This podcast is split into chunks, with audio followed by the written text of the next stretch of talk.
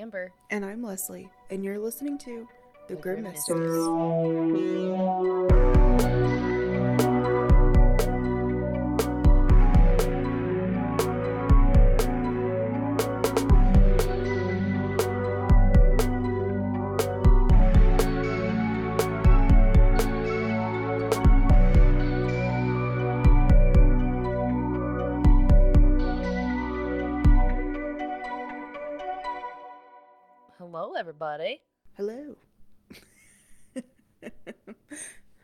Amber. Hello. Hello, friends. Sorry, it glitched. I was waiting.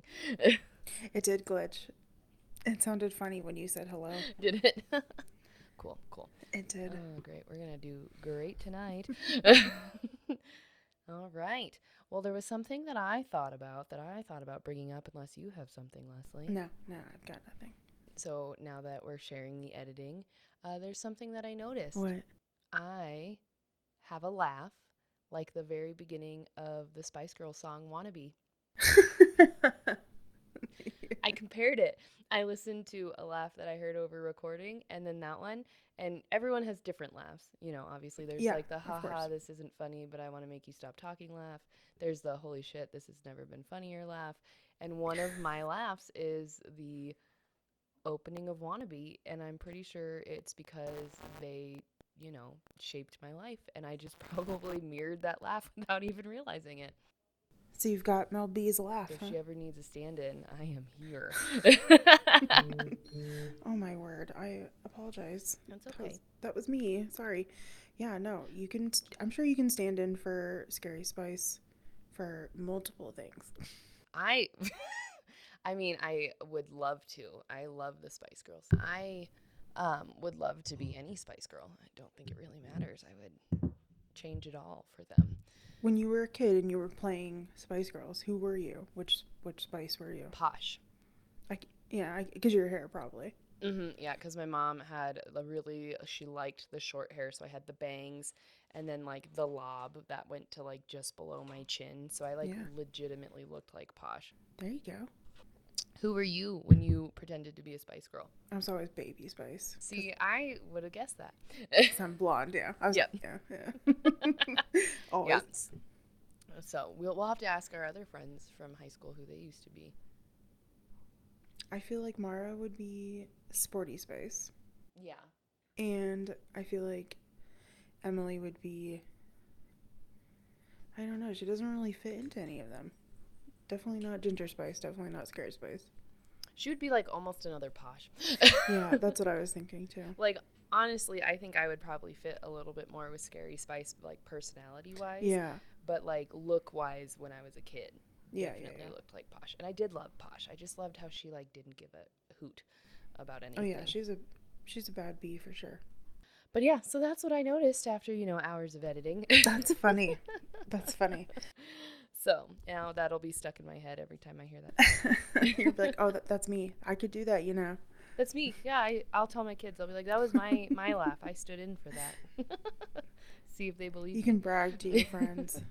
Yeah, exactly. It was me the whole time. I flew out to London at age like three just to do that.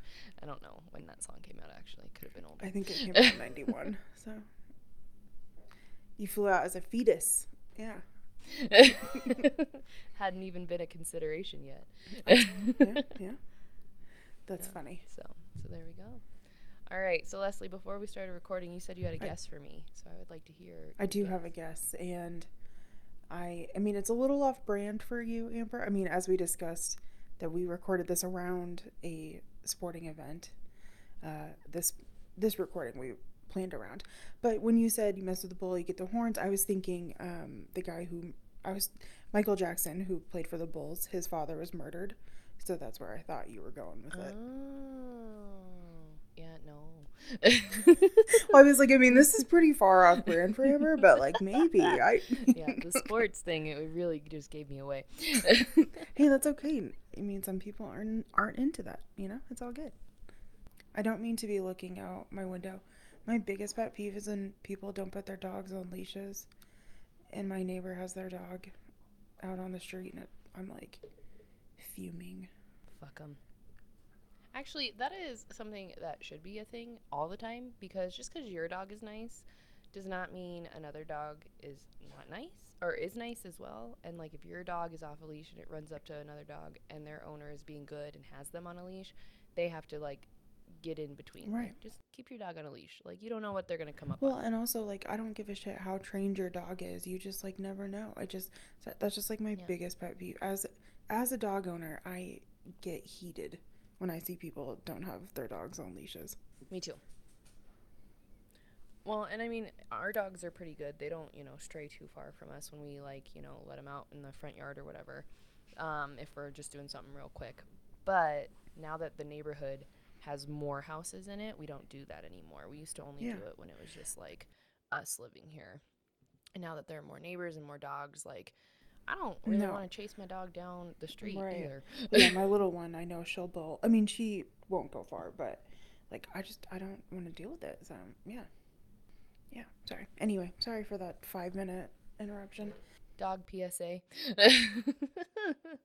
All right, Lesley. Well, I will tell everybody what it is in a moment, but how about you tell them where we're going on the map? Today on the map, we're going to Brooklyn. Yes, we are Brooklyn, New York. So I wish I could do that. it's just because I have family from New York. I can only half ass do it. They probably still would say Amber doesn't sound good. You're like Amber, just stop that. yeah, please stop. so we are learning about Salvatore Gravano. Do you know who that is? I don't. But when you say Salvatore, I think of Vampire Diaries. So That is a good one to think of.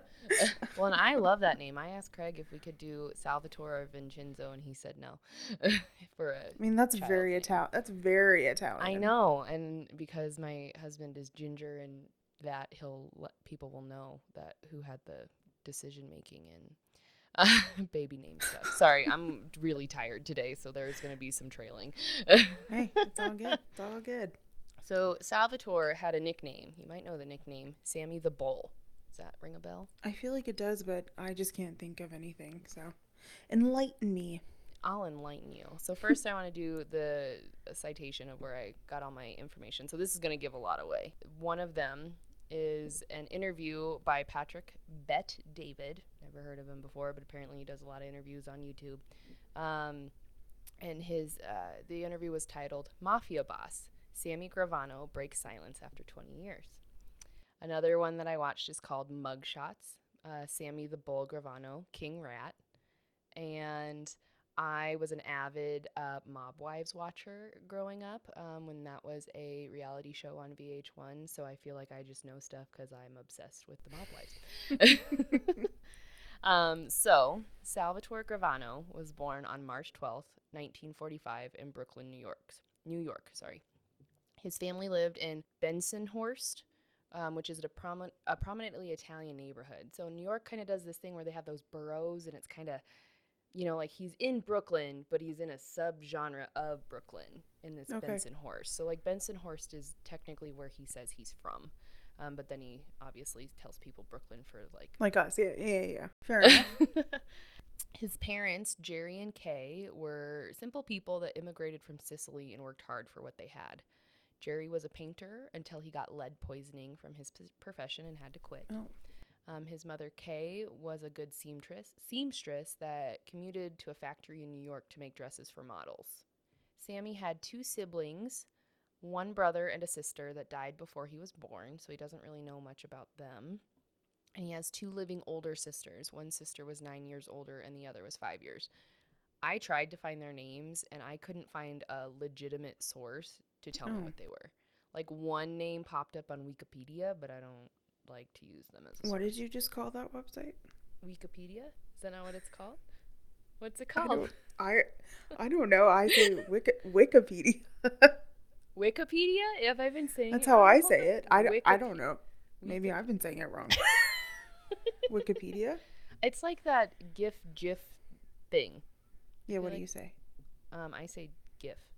Yeah, I say GIF With a too. I make fun of. I I kind of laugh at people who say GIF. Me too. 'Cause- well, GIF like the peanut butter is spelled Yeah. with a J. Yeah. So like we should know which one it is. And I feel like Jif would have sued already if it sounded anything like their company. Also, like Jeff. I mean, sometimes it's spelled with a G, but most times it's spelled with a J. Yeah. Mhm. Jeff. You Yeah. know, Jeff, Well, Jeff. You Anyway, guys tell sorry. us Wikipedia or Wikipedia. I've been wrong with most things with the English language. No, So well, English is my first language, but yeah, no, I, uh, I, it could be me too. So, yeah. So let us know what what you call it. Kay eventually became very well known as a seamstress, a seamstress and eventually decided to open up her own dress shop a little closer to home. She hired other seamstresses in the neighborhood to help her complete the orders. So it was a bunch of like older Italian women just making these beautiful dresses for models. Jerry became invested in helping Kay run the business as well since he didn't have a profession anymore. And like pretty much all of the other neighborhoods uh, businesses, the Italian mafia was given a percentage of sales to pay for protection from other gangs and mobs. So this was very common in all mobs too, not just the Italian mobs, but the Irish mobs, the Polish mobs, Russian mobs, all of them. They, you know, New York had these little subcategories that everybody lived in. They kind of, you know, were all coming from certain parts of the world, and they stuck together. And these mobs kind of stepped in and were like, "We'll protect you from these other mobs," because if they didn't have that protection, the other mobs knew about it and would harass the companies and try to make them pay um, for them. So it's kind of like they just preferred to pay their own people to protect them versus pay a different or um, group to harass them. I guess. fair enough. Yeah, no, no, no, it makes Yeah. sense. Sammy was not someone that excelled in schools. Uh, in school, he had a hard time differentiating numbers and letters. Later in life, he believed he had um, been he hadn't been diagnosed with dyslexia, and it's actually kind of Yeah. funny. So the first interview that I talked about with Patrick Bet David, Sammy was speaking to him, um, and he didn't even call it dyslexia. He called it dyslexa. So like Yeah. he he stopped his education very early in life and some of that kind of shows but uh, the some of the business side of him foreshadowing it it's very above what people expected of him It's like street smarts versus like book smarts. exactly and he was very street smart he was also very good at learning if he was able to see or hear what was expected of him but he failed if it came to like reading and math so he just learned a different way than what most schools offer even like today Yeah. Um, so he, Sammy was held back in the fourth grade, and he says he remembers this was the first time he ever felt pure rage for like at all in his life. He he like specifically remembered rage being the feeling. Um, his second attempt at fourth grade came with a lot of ridicule. Teachers were mean to him, students were mean to him. He recalls, you know, teachers going around and having kids spell words, and they would get and they'd be long fourth grade, fifth grade level words, and they'd get to him, and the teacher would say, "Okay, spell cat," and then the students would laugh at him, and the teacher would start laughing. so he was being ridiculed as well, while he's already insecure about where he's at. What a shitty teacher. Right? Like, oh my gosh. So he's just had he has a lot of shitty stuff. I mean, it was in the fifties and sixties, so I guess different time. Yeah. Still shitty. So after class, Sammy would find the children that made fun of him, and he began to fight them. Quickly, kids stopped laughing at him, and they feared him now. So he found his niche in life, and it wasn't a good one, but he found a way to get people to stop laughing at him and to take him seriously. Um, one time when Sammy was 10, his bike was stolen by two other boys. He found them and beat both of them up to get his bike back. This was just him against two guys. This fight happened outside of a common mob hangout. It was like a cafe. And he got one, and one of the older uh, mobsters noticed the fight. Didn't break it up, but noticed it. And this wise guy told his friends that the kid kept getting up and fighting the other two like a bull. And that's the day that Sammy the Bull was born. YOLO. Like that nickname stuck. And he carried on. And I don't, I'm sure, because again, it's a small neighborhood. I'm sure one guy says it, and then a bunch of guys say it, and then you eventually find out that's your nickname, I guess. As the years went on, he continued to struggle in school, and he was held back again in the seventh grade. He decided decided school wasn't for him, and started skipping class, and took the took to the streets. Sammy joined a gang called the Rampers, and he was only like 13 or 14. And this gang's focus was protecting their turf. There wasn't no drugs, Oh, okay. nothing like that. so just kind of they like their neighborhood and I mean racially they probably targeted some people that weren't Italian to kind of defend themselves uh, selves against. Fair enough. Yeah. A truant officer was out looking for students that were ditching and found Sammy. The officer brought him back to the principal's office. Um, while being reprim- reprimanded the, by the principal for ditching, um, the principal said some stuff. So I'm going to repeat it word for word. Um, there is a warning here. I am Italian, so there are some words that are racially inappropriate for people to say. It's kind of on the same spectrum as anything else would be for another race. Italians are doing something that a lot of other cultures are doing where they're taking those negative, hurtful words back and they're making them their own. So um, I'll kind of go into a dive about that in a bit, but just a heads up that there's some things that I'll say d- does not mean that other people should say it. Fair enough. Yeah. um, so while being reprimanded by the principal for ditching, the principal said, What do you expect from his type? This is the way they are. It's all because of his Italian upbringing. Gross. Sammy began defending his parents, of course, like anyone would, trying to explain his upbringing had nothing to do with why he was ditching school. So then the principal said, Shut up, greaseball. Sammy was pushed over the edge once the principal said the racial slur, jumped across the desk, and punched him in the jaw. Goodness. yeah, and he's like 14 Yeah. against a grown man. Um, and he later learned that he broke his principal's jaw. So YOLO. I know it doesn't sound like a intense um, insult, but that um, is something that was pretty common at this time. Um, so greaseball, uh, Italian men at this time really like to slick their hair back um, with gel and everything like that. So greaseball um, derives from that. Uh, more slang that was used against Italians and a lot of just people in general um, who were immigrants. But WAP is used a lot for a lot of different people, but it just means without papers. Oh, So for anyone immigrating, um, but it was targeted a lot at the Italian immigrants at this time. Um, and actually, one that people don't know is started as a racial slur. S- racial slur is Guido. Yeah. Well, like I mean, I've that's obviously the one that I've heard the most, but I just have never. And that's one of the ones that um, Italians really worked on taking back. So, you know, we all grew up in a time where Jersey Shore was a thing, whether you watched it or not. I loved it, so I watched it a lot. um, and that was the step in Italians taking that back. Um, I watched a behind the making of Jersey Shore, and one of the women in charge of like starting that show said that the network was really hesitant to allow Guido to be used. But in New Jersey at the time, they were taking the word back, and Guido was describing them as a group and aesthetically. So it's almost like they took the negative and spun it and made it their own.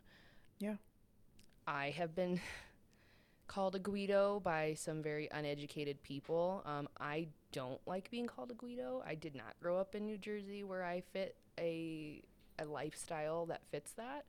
Um, And it was in high school. There was just some girl who called who you know she was like oh you're such a guido or something stupid and i like lost my shit and yelled at her uh, for assuming that every italian would appreciate being called that it's you know it's stuff that happened a long time ago but i have i have family that you know they they grew up in chicago and they grew up in this time and there are things that you know i just know i just knew from my family like weren't okay Yeah.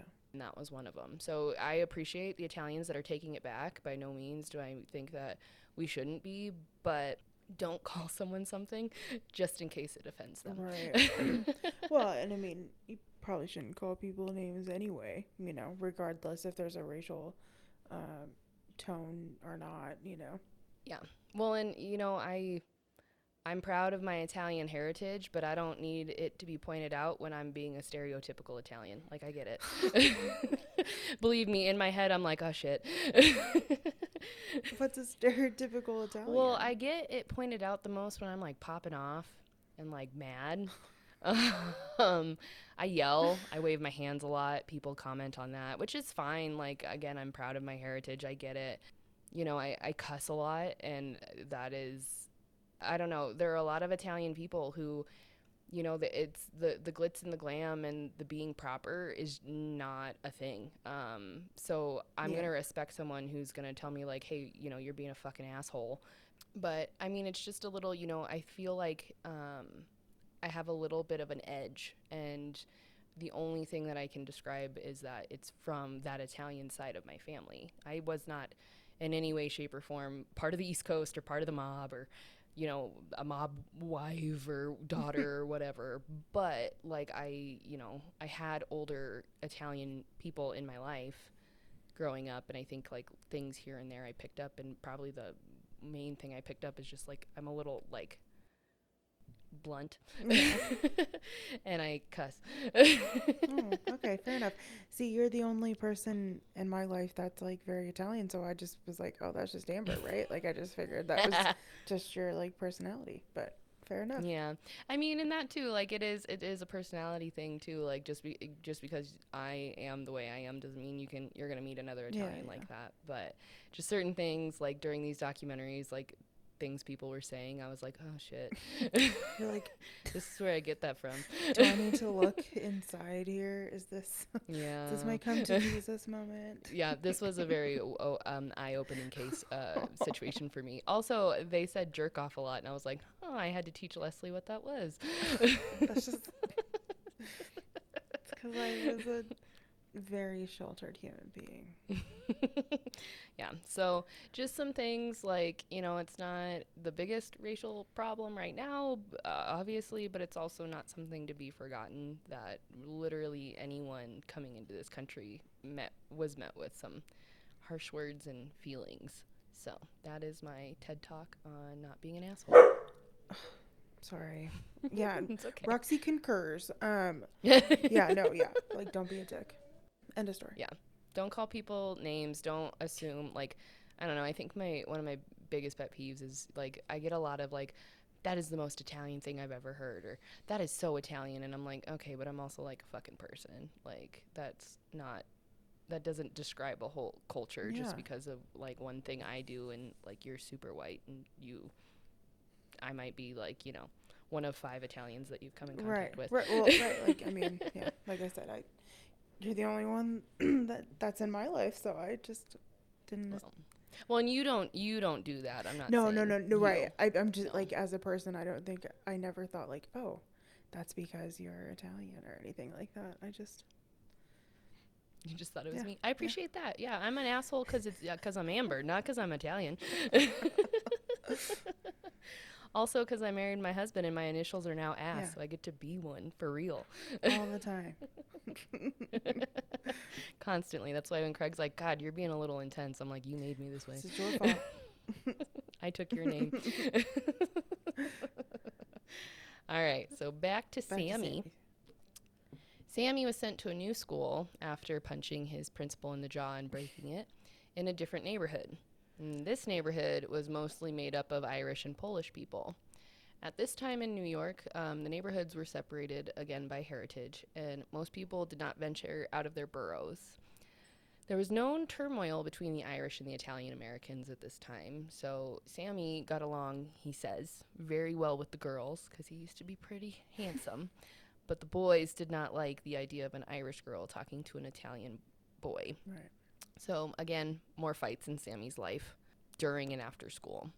But while at this school, Sammy did meet a teacher, Mr. Mendrecki, and that teacher finally recognized that he might have a learning disorder and that he wasn't stupid like a lot of other teachers like to tell Sammy. Yeah. Which, I mean, great. M- more teachers like that, honestly. Um, because of this teacher, Sammy claimed to try to stay out of trouble because he respected this teacher a lot and he really wanted to earn this teacher's respect and make him proud. Yeah. Unfortunately, the bull was not very good at avoiding confrontation and was kicked out of this school as well. Oops. It's kind of like it's interesting because like in the documentaries, he's almost got two personalities. He's got like Sammy and he's got the bull, and like he just turns off and sees red and like has no thought. He's in like caveman mode when he's Hmm, fighting. Like no impulse control. doesn't recognize his friends, family, anything. He just like goes. It's very interesting to see like just the two sides of him. Very, um, maybe some other mental disorder. Uh, you know, Mm, yeah, Yeah, it could be. yeah. Yeah. yeah. I mean, if they didn't catch dyslexia, yeah, there's more that probably couldn't be caught. right. So next, he was sent to a 600 school, which was the last resort before reform school. Okay. At this school, Sammy had only been there a few days, and a kid in one of his classes kept calling Sammy the devil and knocking him in the head with a book. What a dick. right? Random. yeah. So just, you know, looked at him one day in class, turned around, looked at him, said, You're the devil, picked up a book, bonked him on the head. Mm-hmm. And Sammy claims he let this happen three to four times. So, like, a little bit of impulse control in this moment, but eventually he lost his shit and knocked him out in one punch. After this incident, the school board told his parents, Kay and Jerry, that Sammy was not allowed to return to school. Sammy was 15 when he stopped going to school, and he was at an eighth grade level. That's a bummer. I I'm mostly just sad for him. You know, the school system failed him for sure.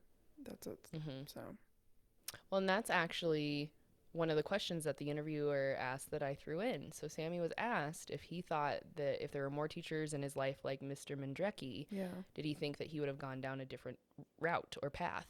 And he believes he might have. He feels like he's a smart person. He just wasn't book smart. And had there been a, you know, more maybe like what's going on today where teachers and doctors can catch that stuff a little earlier and help kids instead of just make them feel like they're not smart. Yep. You know, he might have been able to stay in school and graduate. But again, that's a game of like what if? He doesn't know. He did point out that the mob was very present in the neighborhood and he had idolized those guys for quite some time. He says he remembers recognizing who they were when he was like 7. Yeah. So maybe, but also that idolization was there. So, who knows. So, now we're kind of he's in his gang still and he's there full time now that he's not allowed back in school. And his parents are having him help down at the dress shop because you know they're they're they made an honest living so they were able to provide what they needed but there wasn't a lot of wiggle room so in that in that time you know and on a time now even if you don't go to school you have to work. so one time, while helping his father in the dress shop, two big men came in demanding more union fees from the shop. So this is something that in the mob was pretty common. So they can't say like the mob protects you. So they said like the union is protecting your company. Mhm. Um, so it was kind of a front so that if a police officer overheard, they would just hear men talking about forming a union. Yeah. Uh, Jerry stood up to the men and told them that they needed to leave and he wasn't going to pay them. Uh, the men threatened to come back the next day and break his legs if he did not have the money for them. Sammy was very worried about his father um, and went to uh, people in his gang and ask, asked that members be at the shop the next day with him um, to back him up in a fight if the, main, if the men came back. The leader of this gang agreed to the request, but also gave Sammy a gun. The leader told Sammy, don't just beat them up, kill them, and we'll take care of their bodies. Oh, So he's like 15, 16 now. casual, casual conversation. Yeah. The next day, the Union men came back, but they had a different tune. The men did not realize that Gary was protected by a, it's called a gumbada. Um, and it's Sicilian, and it it's slang, and it means um, godfather or old friend. Oh, So people who were outside of the mob were the but were still um, friends of the mob were were made. So they were made friends, and then if you had a gumbada or an old friend, you could go to that old friend and say like, "Hey, like these guys are fucking with me pretty much." And the you know depending on where the gumbada sits, he talks to higher ups and kind of you know goes down the line of these people are good people. We're gonna protect them, their family. interesting. Mm-hmm. It's very that is one thing. Um, I don't know a lot about other mobs, but the Italian mob is very family focused. So you're a family as long as you don't fuck up. then there's another story. But yeah. so this Gumbada, and I, uh, Sammy said his name, but I didn't know oh, he said it so fast and he was mumbly and it was a New York accent, so I have no idea who the Goombata was. and that would have just turned into a rabbit hole of me looking that person up.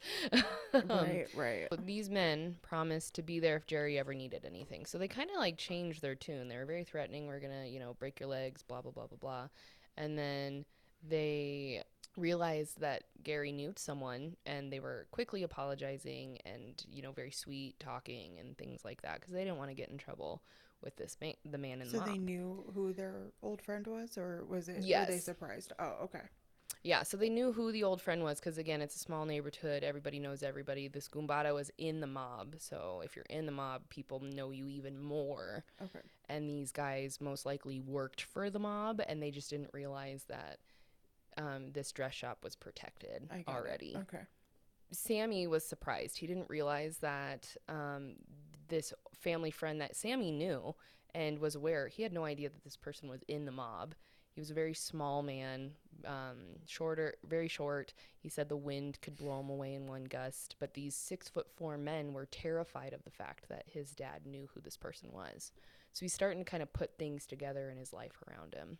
And Sammy did let his know let his dad know that like he could also protect them. So Sammy informed him that he was ready to protect them as well. We didn't need the Goombata and showed him the gun that his gang member had given him. Sammy's father lost his shit. Yeah.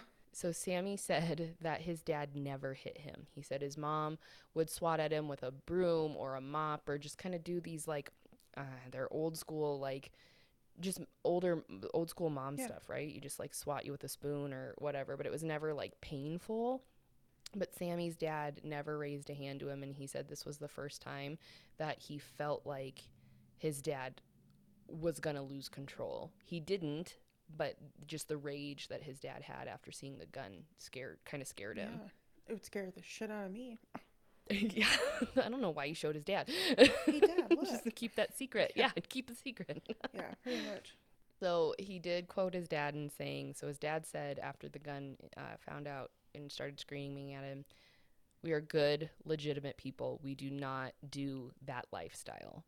So his father was aware, like he had to make friends with some of the mob and the uh, mafia to kind of have a safe lifestyle, and he was okay with that. But he made it very clear that he never wanted to be a part of it, and they and the mafia respected that as well, and they just kind of kept him at arm's length. He didn't need to know anything. He just liked, you know, the protection that he received, and you know, and the, I mean, these guys are they're mobsters and they're murderers and they're not good people, but they're very family focused and like the family extends outside of just their immediate family. It's any any Italian who needs help, they're there for them. So it's kind of this weird limbo where people like respect them for protecting them, but also like are scared of them No, it makes sense. and don't want their kids to become them. right, right. No, I, I mean, I think that's how modern gangs, you know, things like that. I think that's how that is still.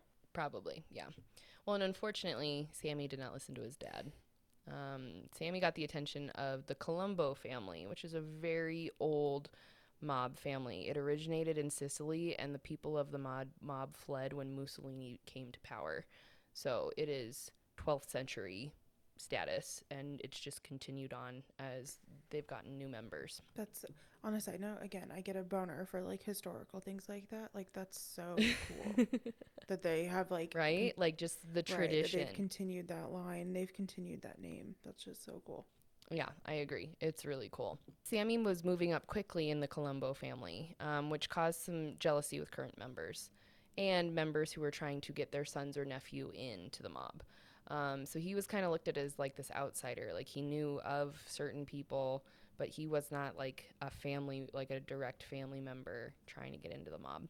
So with that, um, there were some plots to get Sammy killed because he took a spot from someone who other people felt were, you know, and the someone is arbitrary, like anyone that the the mob themselves felt was better than what was chosen. A rumor was spread about Sammy that claimed that he had come on to a widow of a deceased mob member of the Colombo family, and she and the member had only been dead for like three weeks. And then the woman said that he abused her when she turned him down.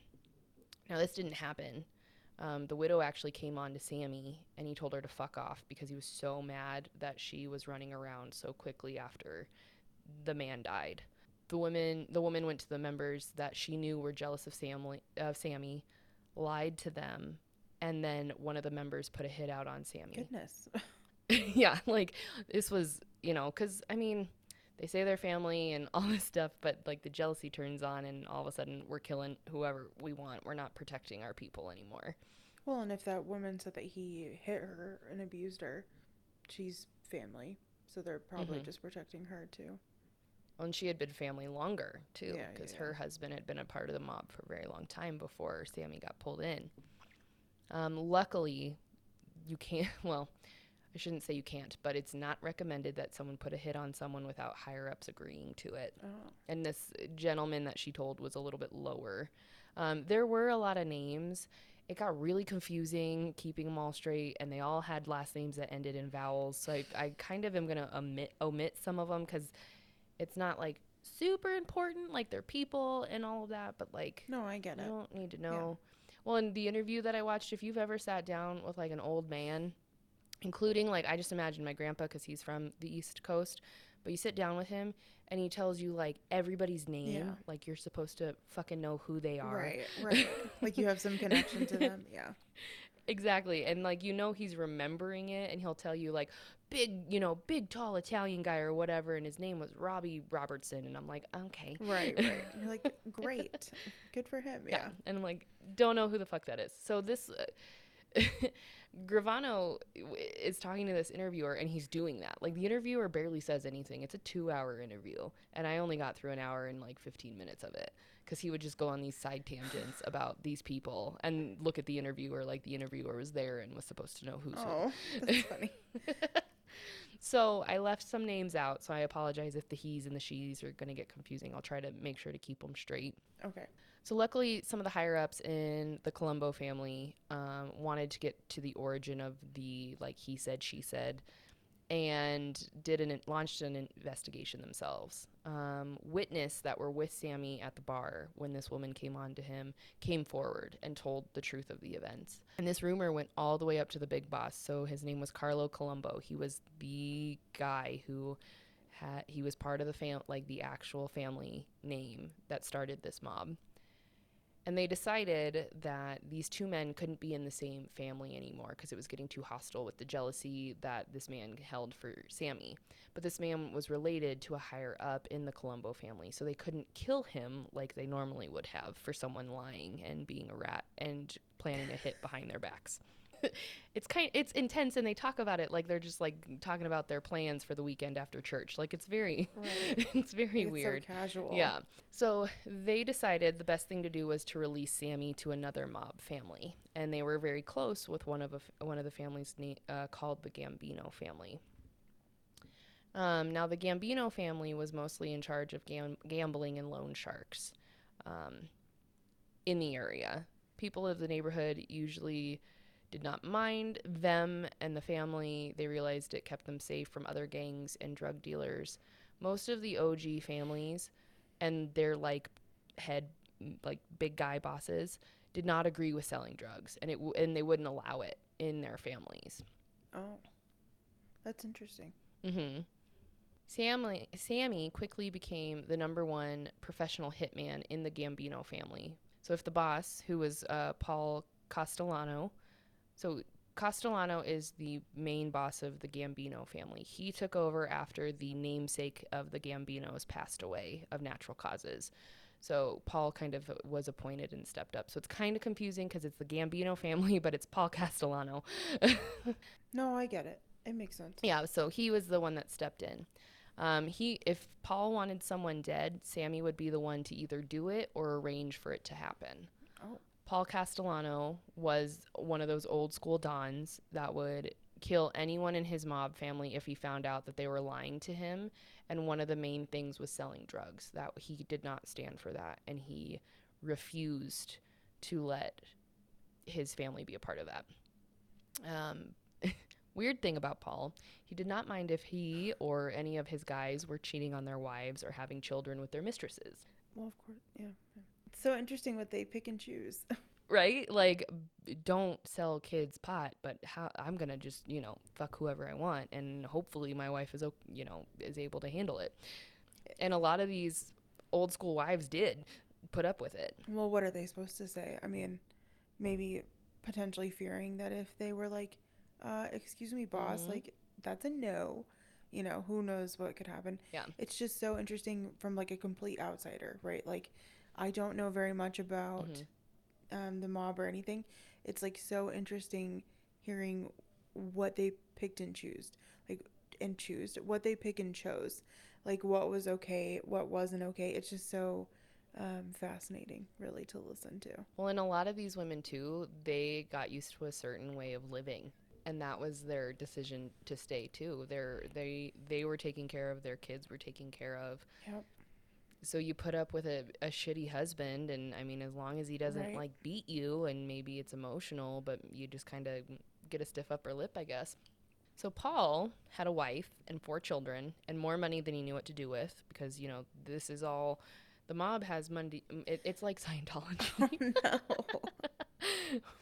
We're going back. But it's like Scientology. They have money coming in from these companies that they're protecting, but they also run gambling rings, prostitution rings. Like they, you know, Al Capone was the main guy for alcohol back way, way back.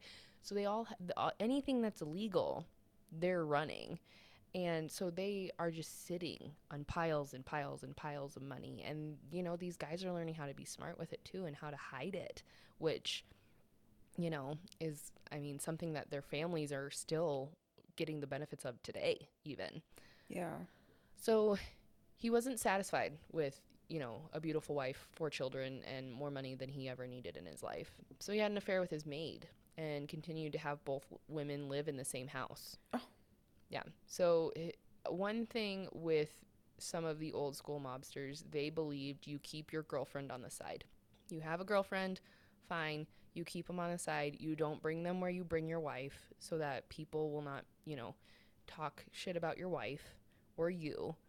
And you, you know, you pay her, you, you get her a, a nice apartment, you take care of her, but it needs to not be where your wife can acknowledge that it's happening. So it's like this weird manipulation where let's make your wife not upset by seeing your mitri- mistress instead of like just don't have one. Interesting. this whole thing with the wives the wife and the mistress being in the same house. And the wife knew and the mit- mistress knew obviously. Like they knew about each other. It rubbed sammy the wrong way. The cheating didn't really bother him. He had girlfriends on the side after he got married but it was the fact that he was not separating everything from his wife and children. Okay. So, you know, it's it's never good when one of your, you know, little humans that is in your gang loses respect for the big boss because that's kind of where conspiracies start and plans start happening. Mm. So, due to losing respect for Paul, Sammy started to group up with other members that were unhappy with how Paul was running the family. And they were actually planning on overthrowing Paul. You can't just like vote them out. Right. um, you have to permanently remove them from the family. So the group of people that Sammy kind of looped up with were they were selling heroin. Oh. They weren't selling it in the Italian neighborhood, but they were selling it in all the other neighborhoods around the area. Okay. and you know, drugs. They found that it was a very lucrative business, unfortunately. Mhm. Um, and they didn't want that to end. And they knew that the second that Paul found out, he would put an end to the drug ring, punish them, and most likely the punishment would be a hit because it's breaking Yeah. a rule. On December 16th, 1985, Sammy and the next man who was aspiring to be the next boss um, after Paul died came up with a plan to kill Paul. They got three me- other men together and those men gunned Paul down outside of a steakhouse that Paul would frequent a lot of the time. The new aspiring boss took over for the Gambino family, and it's 350 people. So there was like, it was a big, Okay. Like a big operation. Yeah. thank you, that's the word I was looking for. I couldn't, I was like, I don't know what the word is. You're good. You're good. Sammy became the official underboss. So it's kind of confusing. I tried to Google and like understand, but they had so many names, and some of them were in Sicilian and some of them were in English, and I couldn't tell if some of them were the same thing, just translated. Mm-hmm. But pretty much there's a boss and there's an underboss. And then there are people underneath, and they have things like captains and corporals, and they kind of like take little things from the military, but they also use Sicilian words that just mean like random words, like Oh. friend. And I don't, yeah, like, so I tried to keep track of it, but pretty much it was the boss and it was Sammy Gravano. So that's kind of where we're sitting Okay, right now okay. after Paul dies. Like you have your president and your vice president. Exactly, yeah. yeah. So underboss is vice president. Okay. So that just means too that he carries out the boss's orders and it's kind of one of those blind faith like you shouldn't ask any questions of your boss like you're their right hand man they should be telling you everything and you guys just should be trusting each other it's a partnership this new leadership started demanding um, people get on board with selling drugs or be killed by the end of 1990 sammy the bull was part of planning or was the killer of 19 people Oh goodness. hmm The government was not unaware of the mob families, obviously. There's a whole, like, task force and all the murders that were happen- happening. Um, they were actually able to uh, bug the new Gambino boss's home, the businesses that he kind of had as fronts, and frequent frequent restaurants and bars that the boss would go to. The government was able to get recordings of crime straight from the boss's mouth. Uh, the new boss was uh, somehow tipped off or aware that the government was doing this, so he actually started planting seeds and framing Sammy for everything Oh, good. as they were recording him. Did he think like Sammy was the rat? Like, or because I'm assuming you have like a spy. Yeah. So uh, it didn't really talk about the spy stuff. So I think he was just trying to, uh, based on what, because based on what I find, I found it was a lot of like what Sammy and Sammy's family felt happened, and they felt that he was just the one being set up to take the fall. Oh. That was it. Like this guy was saving his own ass. He didn't care about family like he preached. You know, he he was going to put it on him and you're the underboss, so you're going to take it cuz the boss actually sat Sammy down and was like, "Here's the deal. They have recordings. It doesn't sound good for you. You're going to take the fall cuz you're the underboss and I need to stay out on the outside and take care of the family. You can do the time and come back to me when you're done." Oh shit. Okay. Yeah, so it was kind of one of those things where it was almost expected of the underboss to take the fall. All right. Fair enough, I guess. I mean, they have some strange morals altogether. So yeah. They do. and and in the end it's don't trust anybody. Right. Like that's it. Cuz who's to say the underboss isn't planning to kill the boss and take over at some point? You know, he helped him kill someone else. Who, who's to say he's not going to be the next Mhm. one killed? The boss also pointed out that with this information and the kind of breadcrumbs that he'd been dropping, um, Sammy was going to be the one persecuted and uh, the boss was going to be able to walk. Now, behind the boss's back, Sammy went to the feds and flipped for a deal. Sammy, it's funny you said rat. Sammy becomes a rat Yeah. because the number one rule is you don't bring outsiders into it. Like, you don't tell other people how the mob works. His nickname went from Sammy the Bull to Sammy the Rat pretty quickly. Well, and he would also be a rat because he's basically not only did he tell the secrets, but he's I mean framing not not framing, but like turning in his turning in the boss, which isn't It's turning his family. right, which isn't that like the definition of a rat? Like you go back on your Mhm. word essentially. A rat is pretty much anyone who opens their mouth. Okay. with things they're not supposed to. You're supposed to be silent. You're you know, you handle your shit within within the family. You don't take you don't bring the feds in. Like they a lot of East Coast Italians still are anti federal agents, cops, Yeah. anything. Like they you don't bring outsiders in. You deal with it on your own and that's why there was so much killing of each other because this guy fucked me over. We're not going to call the cops and rat him out and get him in trouble. We're just going to kill him. We're going to take it into our own hands. Interesting. Okay. hmm So Sammy flipped, and Sammy alone took down the entire Gambino family. So he did not just take down the boss. The feds were like, if you want a deal, you're telling us everything. And he did. Goodness. Yep. So in 1992, Sammy testified against his former family. After 13 hours of deliberation, the jury found the Gambino family boss guilty, giving him life without parole. Oh goodness. Okay. Um, in 1993, Sammy made a testimony to the Senate and admitted to all of the murders, either being a part of it or doing it, and explained the inner workings of the, the mafia, pretty much, and how the families worked, how they were, you know, set up, and who answered to who. He was given one year in prison for helping bring down the family. Okay. okay. The 19 people that he killed were all in the mob. And I guess um, in his interview, he kind of made it seem like when you're in the mob, Like you signed up for this, pretty much. basically. and he had this weird MO where he would kill his victims, go to the funerals, and give the families a big cash gift as an apology. okay. And you know, it's we deal with this within ourselves. So he's kind of safe. They're not going to call the cops and rat him out. Like that's just not even, you know, it's so ingrained in their brains that like we we don't pull outside people. We don't trust people that aren't Italian. We don't do this. So it's so ingrained in their heads that they don't they don't even consider calling the cops. But it's kind of like this like thing where he's trying to show remorse and the family just like wants to rip his face off. I mean, okay, so you think he was coming at it from a place of like, this is my way of apologizing. I just had to do what I had to Mhm. do. Or do you think he was like kind of torturing them like, oh yeah, I just fucking killed your, you know, your dad. Here's some fucking cash though. Like, you know, how do you I think it was it could be both. He Okay. did say in the interview that some of the murders that he did really like fucked with him and he was really upset, but he also blamed the victim and said, you know, in his brain his way of getting through with it and doing it was they broke a rule.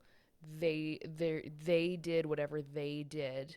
So that's why I have to kill you. You broke a rule. You did this. You're the reason I'm killing you. Hmm. Is what he said. hmm Okay. yeah it's a sca- i mean it's a scary way to think because that that kind of sets him up to like have this false remorse kind of like for the victims but also this false like way of being like well it wasn't my fault if you hadn't fucked around Well, like yeah. It's like not taking responsibility Mhm. for anything that he has done. no I mean, exactly this is all just like so foreign to me, right? Because I just I like I don't I'm almost like speechless. Like I I I don't know what to say. I don't want to like step on toes. It just seems like fucking crazy to me to have that outlook of like, well, you know, it's, it's really your fault. Like you made me do this, you know. Like yeah if you hadn't broken that rule and pissed someone off in the higher ups i wouldn't have been sent to It's kill like- you friggin' psychopaths. I don't know. It's just weird. It's weird for me to hear. Anyway, continue. i'm glad i'm breaking your brain Kinda.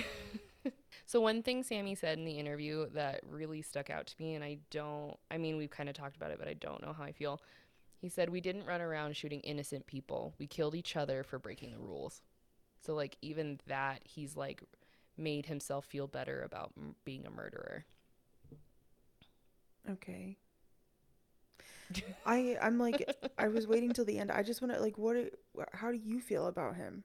It's hard because I think that the mindset of we're family and we take care of each other and like extending it to like people of your culture like that's that's not a thing that happens as much anymore because we don't live in boroughs of Right. people that we're like anymore. So I respect that and I think that's amazing. That's something that is really instilled in me as a person. And I don't really think my family ever like I never sat down and my mom was never like if anyone fucks with our family like we you know what I mean? Like I think it was just something that like it Mhm. was imparted on me without being told. It was like little micro things done throughout my life. And like I, I catch myself doing it. Like I am very loyal to the people that I love. And it's like to an extreme amount. Like if Craig has something happen where someone like fucks him over at work or something happens in his life and like you know because i my Mhm, husband right. is the nicest person on the planet like he's he's a smartass, but he is one of the nicest people on the planet. He would give his, you know, his last dollar to someone who needed it. He is very slow to anger, um, which is why I Mhm. think he balances me very well because he's taught me how to kind of rein in the hothead that I used to be. But he also, you know, is very understanding of people, and like if people fuck him over, he just kind of he he looks at it from their perspective in a very like a, a deep way where like he can just you know almost have sympathy for anybody, even if they're being assholes to him. And for me, if someone fucks Craig over, Craig has to like sometimes literally sit me down and be like, "No, you cannot drive over to the house and yell at them. I I understand you think you can punch them, but like that doesn't mean that you should." Right. Like so there's a little bit in me where like there there's it's a small list. It is not a huge list. There are certain people in my life that if they get fucked with, I lose my shit. And it, it takes a lot for me to rein it in and not do something. And most of the time, it takes my husband talking me down and just telling me it's not going to make things better. So that kind of like blind it's not even it's not blind loyalty but almost, you know, Yeah. like I, my husband is my ride or die. No matter what, you fuck with him, you fuck with me. You know, and it, it's not a threat. No, no, I know what you're saying. it's just like my mindset, and and it's a handful of people that I feel that way about. You know, you, my parents, you know, my family that I've grown up with. Like, if anyone fucks with them, I just get this like crazy rage.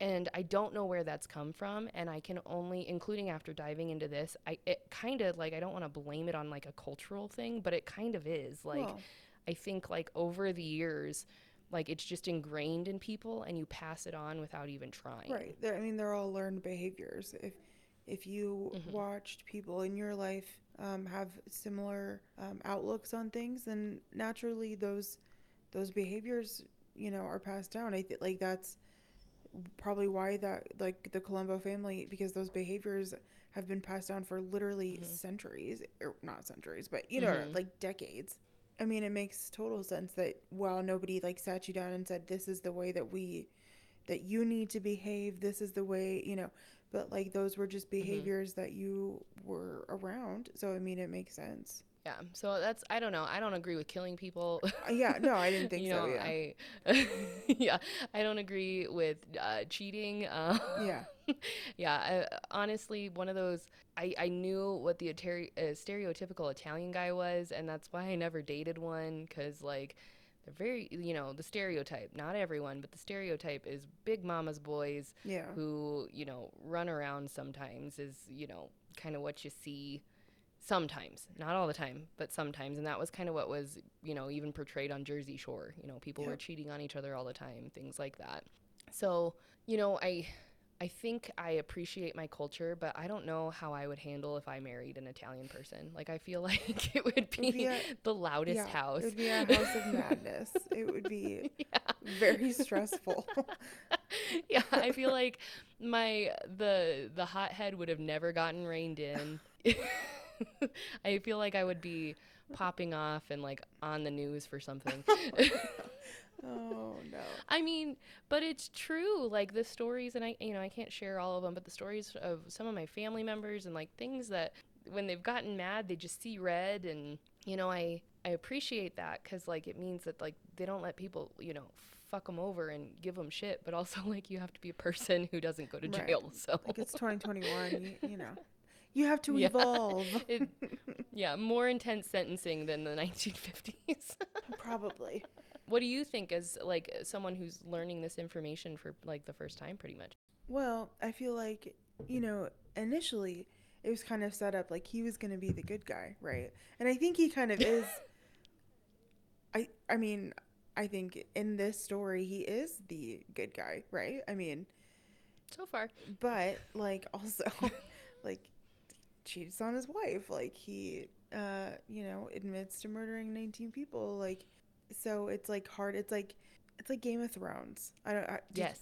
right like I've seen bits and pieces. I haven't seen all of it, but I totally get what you're saying. like it's hard to like a character that it's hard to like find a good guy because Mm-hmm. they're not all it's like they're not entirely good they Yeah. have flaws and they may you know Mhm. they do things like this and so it's like it's hard um to commit to liking a character Or rooting for someone. yeah Yeah. yeah right so Mhm. like i'm kind of in that in that area like i i was team sammy you know up until he joined basically and now i'm like oh Yeah. fuck okay Well, because, yeah, Team Sammy in the beginning, he's a misunderstood kid who's got a Yeah. learning um, issue and he's not being, it's not being recognized. yeah you know, and, and he's mad and frustrated and he turns to violence for that. But I think all of these guys are that. They're a very gray area. They were very good men when it came to donations and taking care of people. And, you know, again, they would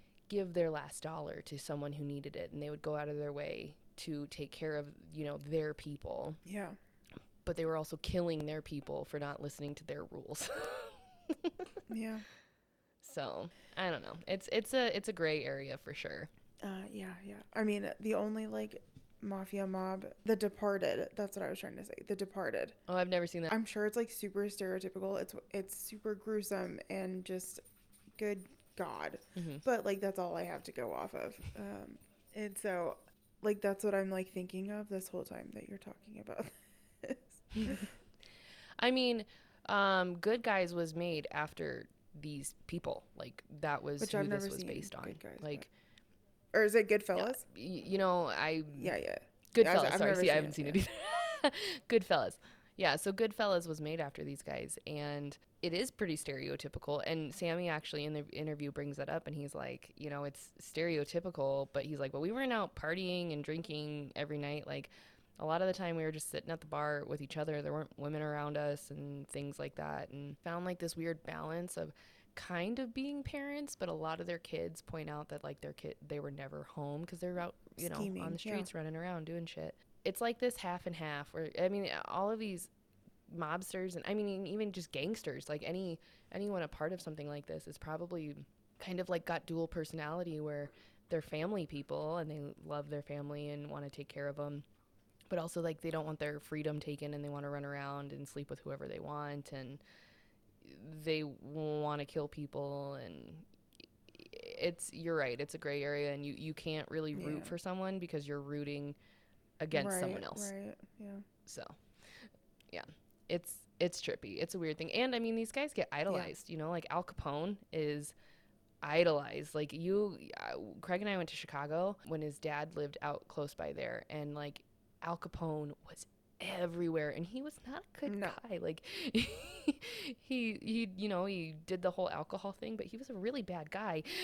But he's you know on magnets and you can get posters and stuff like that. So these guys are like idolized now but they weren't then you know?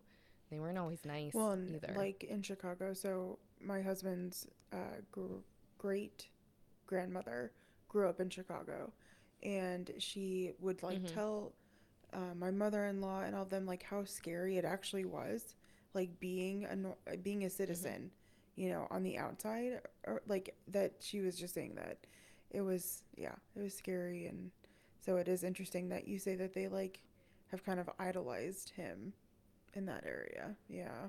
now yeah but that Yeah. generation that grew up with him no way after sammy served his year in prison he and his family were put into witness protection and they were moved to phoenix arizona sammy was able to keep most of his money that he made while in the mob um, mostly because he was Oh. able to hide it i'm sure because that's i mean that's something they teach too is how to hide your money so that the feds don't get it and he started a few businesses while he was in uh, phoenix he had a construction business a pool installation business and an Italian restaurant that his now ex wife and daughter ran. So, you know, his wife Deb did at some point.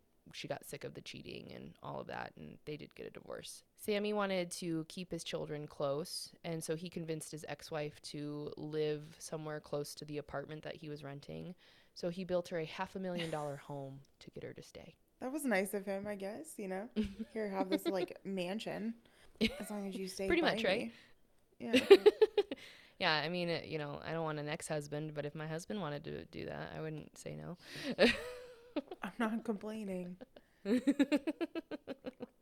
I'm I'm intrigued that you said that he moved to Arizona because I just listened to this podcast Mhm. and there was a very large mafia presence in Arizona. Mm-hmm. Oh, okay, you're giving me the look. I was gonna say, Well, so I'm maybe. like very intrigued. Yeah, it, it Okay. might be the same thing. Who knows? But after a few years of living in Arizona, Sammy's son Gerard introduced him to a friend that was a known drug dealer in the area, who was also, I can't remember his name, I apologize, I didn't write it down, but he was from New York. and he was in the mob in New York and yeah. moved out to Arizona. So shortly after meeting um, this gentleman, Sammy Gerard, Deb, Sammy's ex-wife, and his daughter Karen began selling ecstasy to the club scene in Phoenix, Arizona. All right. Sammy was able to get about 40 employees into his drug ring and seemed to be trying to make his own mob family in Arizona. Okay. I don't know if this is the same as the podcast you're listening No, to, but it might like be. um, their name sounded like banana. oh, Benino. Yeah, yeah, that's who. It Yeah. That's an Italian family too. Yeah, yeah, yeah. Yeah, they and they were in Arizona. It's all it's all Mhm. about it's missing in Alaska. I don't know if you've heard of it, but Mm-mm. that's what oh, that's what it's Mm. about. Yeah, yeah. So the the Benino family, they come up. Oh, okay. Okay. so, um, Sammy was trying to convince some old friends from back in New York um, that hadn't turned their backs on him for flipping to get involved because it was a very lucrative business, and you know he this kind of double mindset where he wants to take care of the people that were there for him and his family, and he's Mhm. like, I can get you in on the ground floor of this, and you we could make a lot of money. Sit. Now mine are I say either your dogs are excited or your um, curtains are haunted. I just kept seeing them move. Going with haunted. It's Avery's butt. I figured. So they got about 40 people. He tried to convince some old friends that they should um, get involved. And of course, you know, police are not stupid and they noticed that the use of ecstasy went up in the area. What used to be a kind of a problem was now a very big problem. Huh? Who would have thought? um, and they were trying to find out what caused this drug use to spike in the area. Now, somewhere through the grapevine, a police officer for Phoenix realized that a famous former underboss was living there. He called the feds to verify. The feds said yes. And he now knew that Sammy the Bull was wreaking havoc in his town and they started to focus the investigation on him. You know, you have a former mob boss, things are going awry in your town. It's kind of the first place you'd look, unfortunately. Well, not unfortunately, but kind of stereotypical. Well, I mean, you're putting two and two together, right? exactly. So, Um, so they began surveilling Sammy and his 40 employees. So they didn't only just tap Sammy's personal and business phones. They Sammy went through and bought every single person a phone line for them to use. And he had, you know, these businesses. So they tapped the employees' cell phones, the family cell phones, you know, the businesses, the home phones, everything. So really by the end of the case, the police knew more about Sammy's drug ring than Sammy probably did because they heard, you know, I mean, you have an employee, Everyone yeah, they're gonna, yeah, you're gonna, Mhm. they're gonna do what you want, but these employees are probably planning things behind Sammy's back or talking Right. shit. right. mm-hmm. So the police were, you know, back in probably like a high school feeling of listening to he said, she said, and Yeah. the while Phoenix PD were tracking Sammy and getting more information on him, he had gotten into a fight with a different drug dealer. This is where that Bambino, Bam, what was it? Bambino? Is that the name? I don't know. Like it sounds like a banana. I don't Oh, I said it and I forgot. I'll just uh, whatever I said before. but it was part of that Yeah. family um, that he had gotten in a fight with with this drug dealer. Um, who was trying to sell on his turf. So, unaware that this drug dealer was tied to this mobster back in New York, um, this other mobster decided to put a hit on Sammy. Somehow, Sammy got wind of the, the hit and requested a sit down. So, another thing that I think is really interesting is a sit down. So, like, to equivalent it to, like, you know, things you know, a sit down is like parlay. Mm, See, interesting. it's a good one. like, a sit down request cannot be ignored. okay. You have to go and sit down. Like, there could be a plan to ambush this person at the sit down if it doesn't go well, but you have to go through with the sit down, pretty much. Okay. Mhm, So, it's like parlay. You Yep. have to talk to the captain. Anyone who has not seen Pirates of the Caribbean should watch it. it's about 10 years past, but you'll get that uh, analogy. Yeah. Yeah. yeah, yeah. So during the sit down, Sammy was able to convince the mob uh, boss at, of this family that they could work together and make more money than they would apart. Because I guess this guy was a very small, um, like operation, trying to just get his foot in the door of selling. okay. So the mobster agreed to giving Sammy a cut of his sales, but by doing that, he was able to sell in all of Sammy's territory, not just the little space that they had found. So they kind of did like a fair trade ish. You get more space, I get some of your money, pretty Okay. much. At this time, this drug ring was making $500,000 a week. Oh. Okay. It was a lot of ecstasy. yeah, that's a lot of drugs. Okay. Yeah, they kind of like explained it, and it's always really interesting, but I kind of glaze over when they start throwing numbers. But pretty much, like, to get like one tab, I've never done it, so I I don't, don't know if that's yeah. like what it's called, pill tab, whatever. To get one of those would cost them like, because it was coming from overseas, so it would cost them like seventy cents to a dollar, or something like that, and then they would turn around and sell it um, one tab for twenty five to thirty dollars. Good grief. Yeah, it was a huge markup. No shit. Because I guess like ecstasy is really easy to make and doesn't take a lot to m- make it. So like it's actually a pretty cheap drug. And I don't know. I yeah. I don't know. I- yeah, interesting I- though.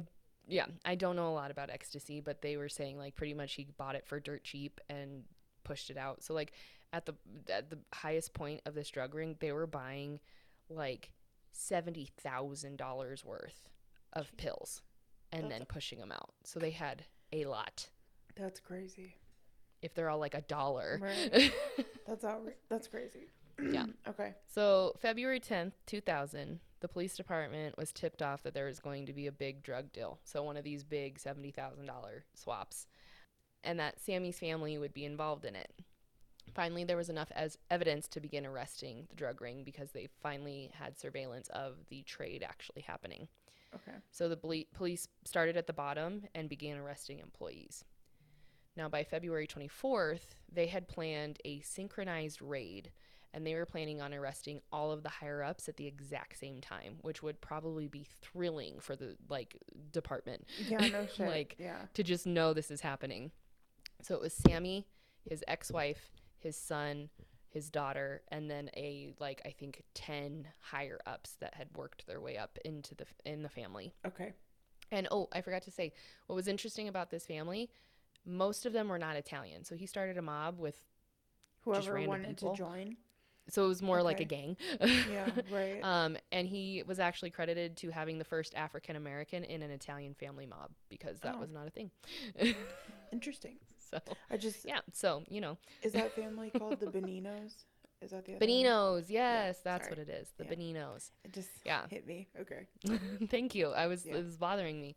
So yeah, so the orig- the mobster who made the deal with Sammy was the boss of the Benino Yeah. family, who had some people out in Arizona selling drugs as well. So they kind of combined to have a more coexisting drug Turf. sale. Right. How nice. yeah, it was nice for the people. Let's just harmonize over ecstasy. Yeah. um, so the synchronized raid started, and everyone in the higher up um, portion of the ring was arrested. Sammy was at his apartment when SWAT broke in. They broke in from the front and from the back doors.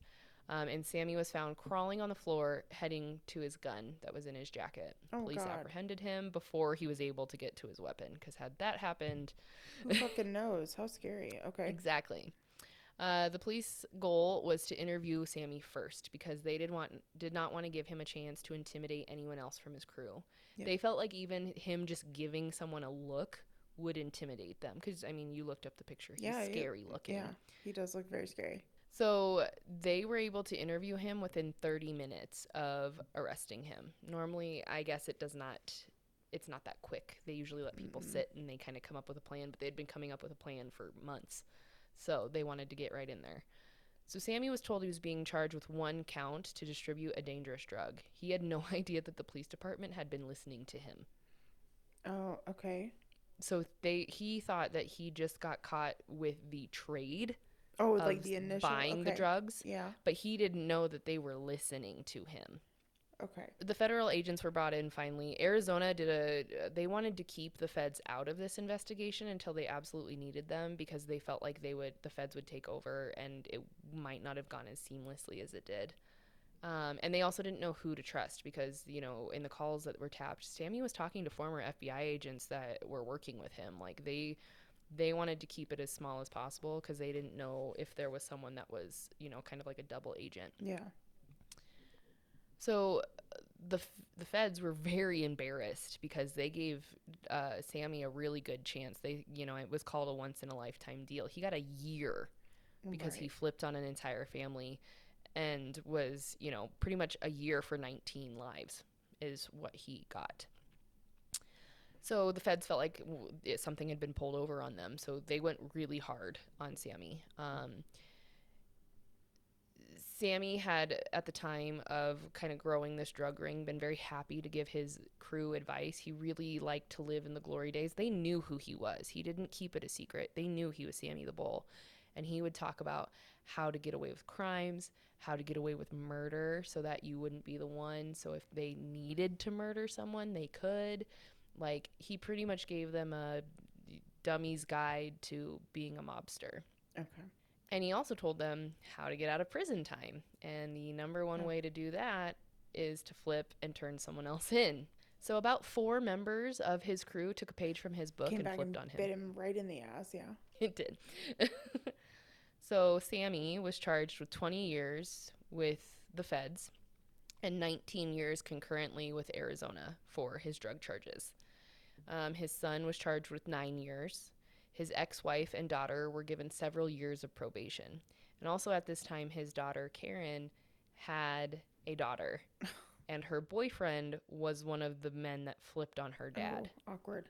So her kid lost her grandparents and her parents all in one raid. That was probably common though. I'm assuming a lot of them were actual family, Mhm. not just we family. You know what I mean? like, like the cake boss. Doesn't he say something about your Yeah, family around yeah. or some shit like that? Um, yeah. Another Italian. Carlo. I tried really hard for Um, that name with Craig. I think Carlo is an amazing name, but he said no. I think he's gonna. I do like Carlo. I know. I think he's gonna like shoot down anything that ends in a vowel because he knows it's like Italian. I also don't mind Salvatore either. I like, I think that's a very regal Yeah. Name. Sal, not Sammy, because I'll think of this. I'm gonna call him Salvatore. I don't. Know. There you Sal. go. Unless he's like 90, you know, like 68 years old. Then Well, we then he could call be himself. Sal. Yeah. Yeah. Right. Right. Um, but yeah, no, I mean, I would think that was that would be common that they lose multiple persons of their actual Mm-hmm. family, and when this would happen, yeah. Yeah, and uh, what what they I don't think I think what's not thought about because like women are not were not allowed like necessarily in the mob. There are a handful of women that were, and that was usually taking over for like their husbands that died, and like that was a very persuasive person to do that. But so like it, on the back burner, like there was always a woman to take care of the kids, um, and family members and stuff like that. But like this type of drug ring, like they really fucked themselves because there was no one left to Well, it's like a gang, like you said. Yeah. Literally, like a yeah. yeah but then their you know their kid is fucked when they don't have anywhere to go which i'm sure happens a lot to anyone who goes anyone who has you know pa- parents that go to jail and stuff like that so Yeah. they got probation sammy served 19 of his 20 years and was released on september 18th 2017 Okay.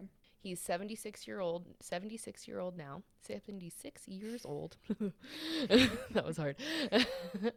and he eh, has recently, I think he, I can't remember if he had to do a halfway house in between. He might have. But I think because Karen, Gra- oops, Karen Gravano was on Mob Wives when we were in high school. So like the 2008 to 2011, it ran for a couple, a handful of years it was a bunch of women who were associated in the mob um, lifestyle. So a lot of husbands, parents, or I guess fathers, uncles that were in jail. And Karen was one of the girl, the women that started from the beginning, and she had the probation and everything. But she talked about at the time going to visit him in jail and stuff like that. And then the mob wives kind of stopped running because it ran for a while. I think it ran for like six Okay. seasons. Um, but there is now a new show that Karen is on, and it's the uh, Family of the Mob. And I started watching that today after I got done because I was itching to watch something mobby since Mob Wives has been out of my life Yeah, for like 10 right. years. and he's on that show. And he, for the first time ever, showed his face um, publicly after prison. Do you think that's a safe choice? I'm sure that, that there are people who are still pissed off at him. Oh, oh yeah. Like they in the interview in one of the the second one that I watched that was the mugshot. Um, there were women who were family members. You know, a, a girl spoke about how Sammy killed her dad, and it upset her, and that they actually had a closed funeral so that Sammy couldn't come and give them a gift and do his remorse thing. Um, another woman her brother was shot and I mean, this is just how morbid I think the like lifestyle of like mob is.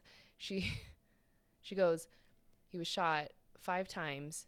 Thank good uh, she said the only good thing is it was in the back of the head so we could still have an open casket and it didn't mess with his face. Okay. yeah. So there are really mad people, but I think like he's not living in New York. He's in Arizona still. And they they kind of keep where they live under wraps. They don't show like anything outside of like really their backyards when they're in Arizona. So I think they're still like pr- he's still protecting himself, but also like I wouldn't really fuck with him. The man knew the FBI was raiding, or I mean, the SWAT team was That's raiding his true, I house, and he was still trying And to get a gun. especially at like 70 something years old, he really he really probably doesn't give a fuck. Yeah. So he claims that he's trying to, you know, make a Mm. business for himself. He wants to leave something for his kids and his grandkids and leave a legacy. So he is actually he's working on his second book. His first one he wrote while he was in jail for the first time. Um, call and it was called like Underboss.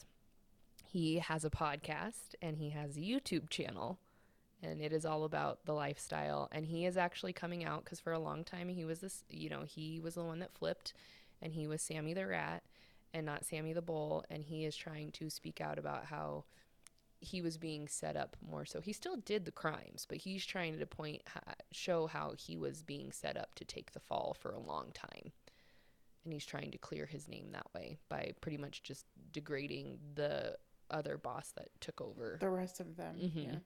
yeah, so pretty much throwing the entire Gambino family under the bus again. Hmm. There's also, he has alluded that he is working on a scripted show with some higher ups in Hollywood. Hmm. And Karen has also written a book, and Karen has started, um, I think it's a jewelry line. She's pretty much like hit the ground running. She has a pizza place in um, New York that is mob themed. Of course, yeah.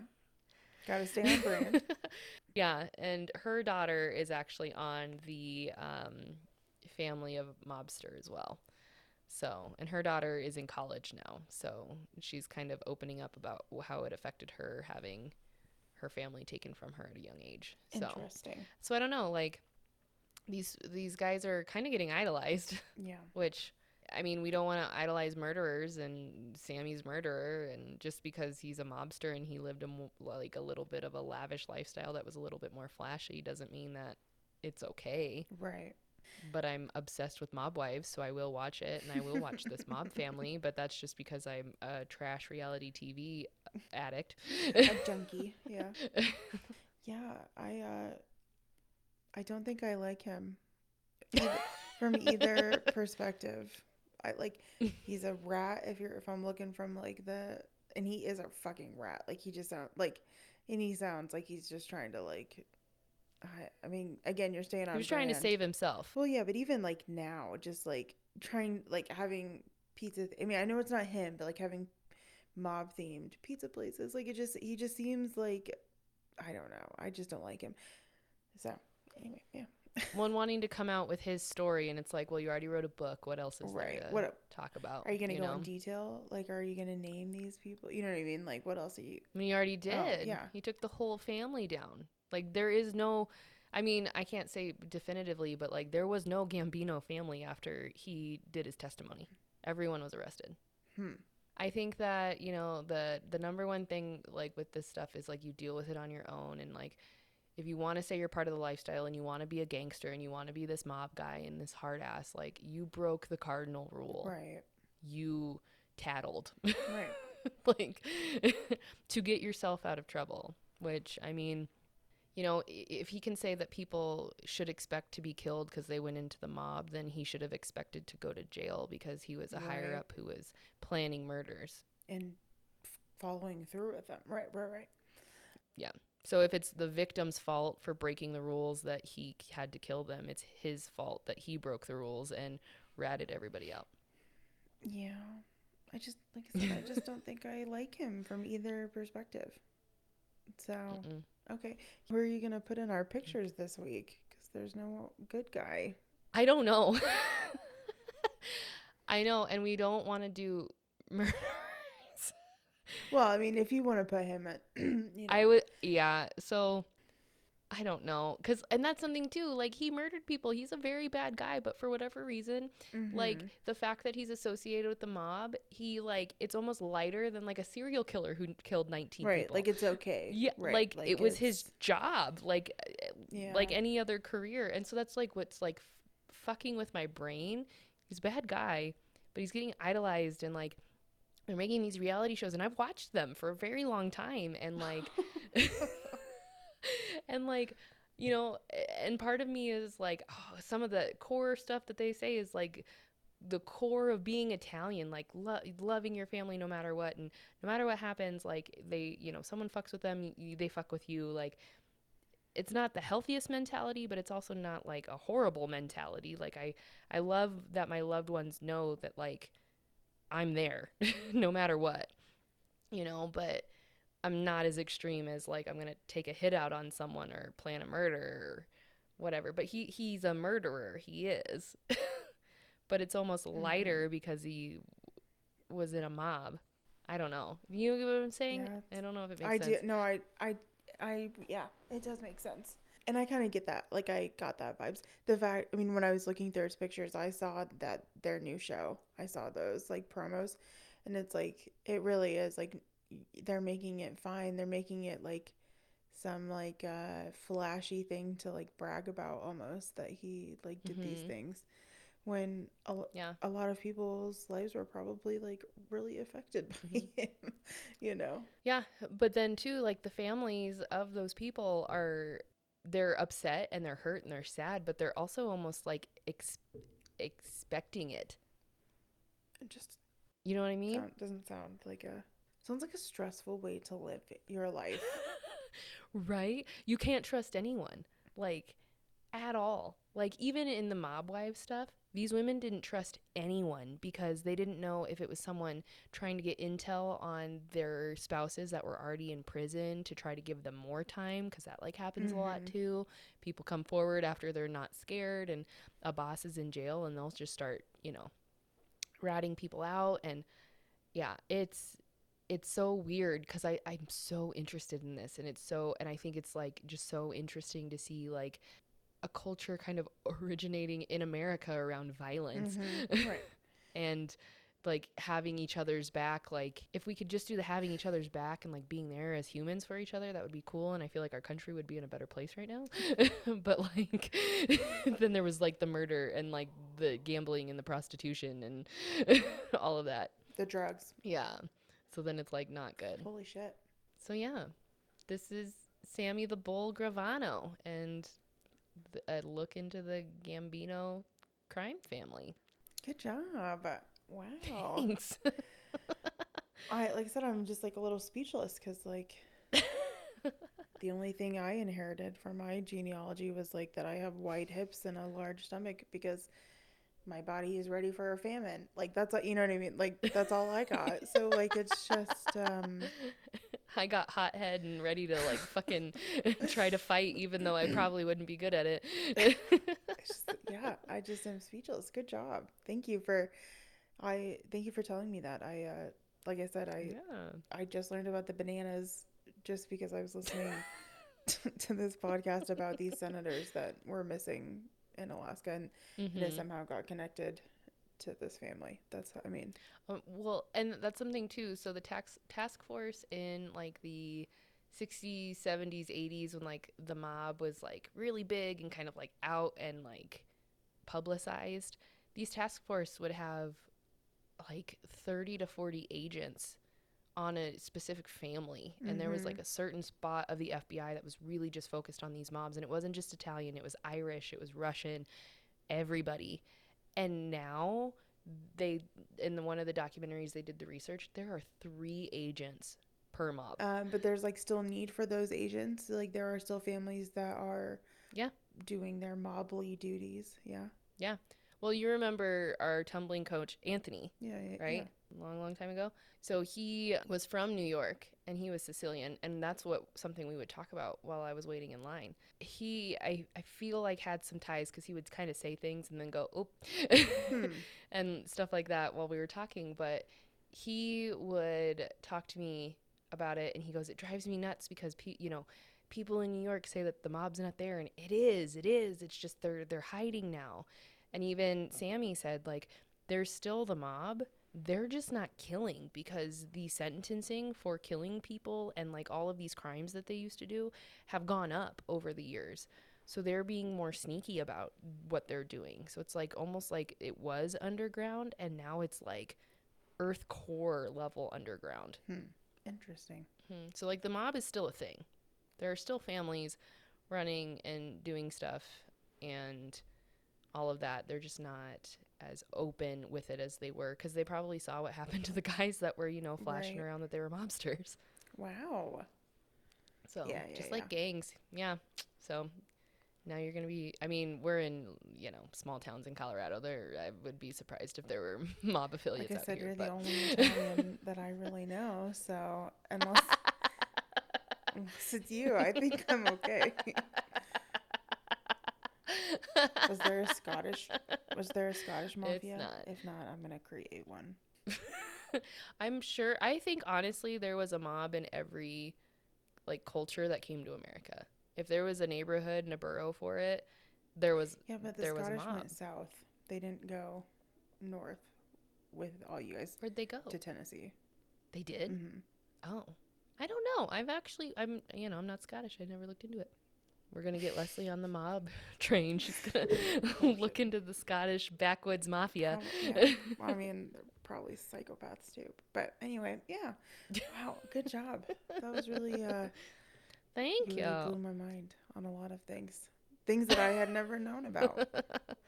Yeah, it's kind of weird. Like, it, that trips me out too. Like the things that you just like know as a person, just because, and like I didn't realize that other people didn't like know about this stuff Well, yeah. as like curriculum in their heads that they just knew. Well, yeah, yeah. I mean that because it's like you said, it's like a culture thing.